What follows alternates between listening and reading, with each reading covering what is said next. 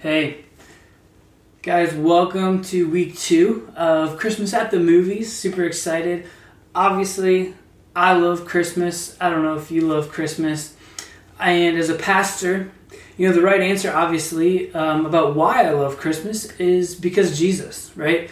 Jesus is Emmanuel, He is God with us. And it's just such an amazing reminder, right, of, of the fact that God Himself put on skin and came down to be with us, to be with us lowly humans. But I don't know if if I'm the only one. Um, but I think sometimes, even though I know the right answer, right, is that Christmas is about God. It's about Jesus. It's about what He's done for us and the fact that He's here with us. Um, I think sometimes I can make Christmas about other things. I'm sitting next to my Christmas tree, right? Like it's awesome. Um, I love the lights. I love the music. I love the movies. Um, I love the presents. And if I'm not careful, I think there are times where I can make Christmas about what I really want and even though I know the right answer, somewhere deep inside, if you quiz me or if you uh, force me into a situation, I know I'm going to say, well, it's about Jesus. But I love all the other things about Christmas too. And if I'm not careful, sometimes I can make it about those other things even more than it is about Jesus. Um, which reminds me of one of my favorite Christmas movies. Um, it's not as popular as, as last week we looked at Elf at the Christmas Party. It's not as popular, but it's a movie called I'll Be Home for Christmas. And uh, it's about a, a boy, and he has a girlfriend, and he's trying to get this girl to go with him to the beach um, for Christmas. He's out in California, his family's back on the East Coast, and um, he doesn't want to go home. Uh, he wants to he wants to have fun. He wants to go to the beach. He wants to um, focus on himself for Christmas and make it about him. And um, so that's that's kind of where I'm going to leave you if you've never seen this movie. And um, take a look at this clip.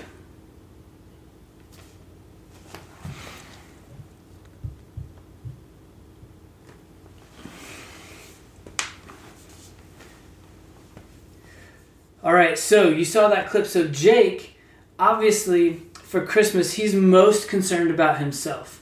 And even though his girlfriend doesn't want to go to the beach, she wants to go back home. Now he has an incentive to go back home. She doesn't know what it is, right? But but he has an incentive to go back home. So I'm just curious. Um, in your instance, I'm going to throw out a quick table talk question. All right. So so why do you think we make Christmas about the things that we want? That's question number one. Question number two is what helps remind you about the true meaning of Christmas. So go ahead. Um, I'm going I'm to put a three minute timer on the screen and try and tackle those two questions. Ready, set, go.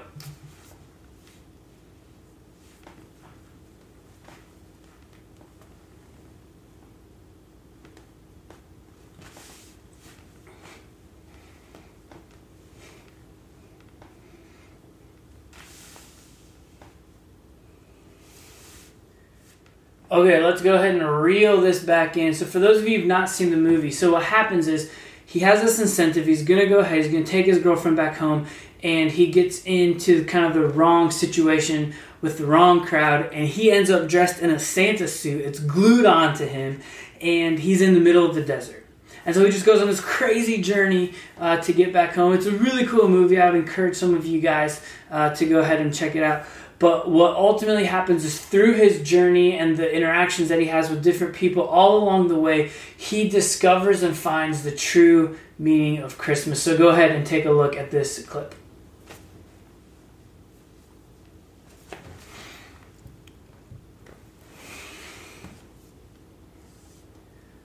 Okay, so Jake has found the true meaning of Christmas.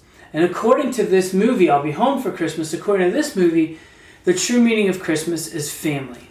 And family is amazing, and you should spend time with family. And, and on Christmas Eve and Christmas Day, you should spend a ton of time with family. But if we wind it all the way back to the very beginning, we're reminded that Jesus came to be with us. And like I said earlier at the beginning of this video, that Jesus, another word is Emmanuel, or God with us. So, literally, God from up above emptied himself. It's called the, the kenosis, right? He emptied himself and he put on skin, he put on flesh, and became a human just like us. I once heard a missionary put it this way. He said, um, You see that termite hill over there? He was a, a, a missionary in Africa. He said, Did you see that termite hill over there? Talking to another missionary. He said, Yes.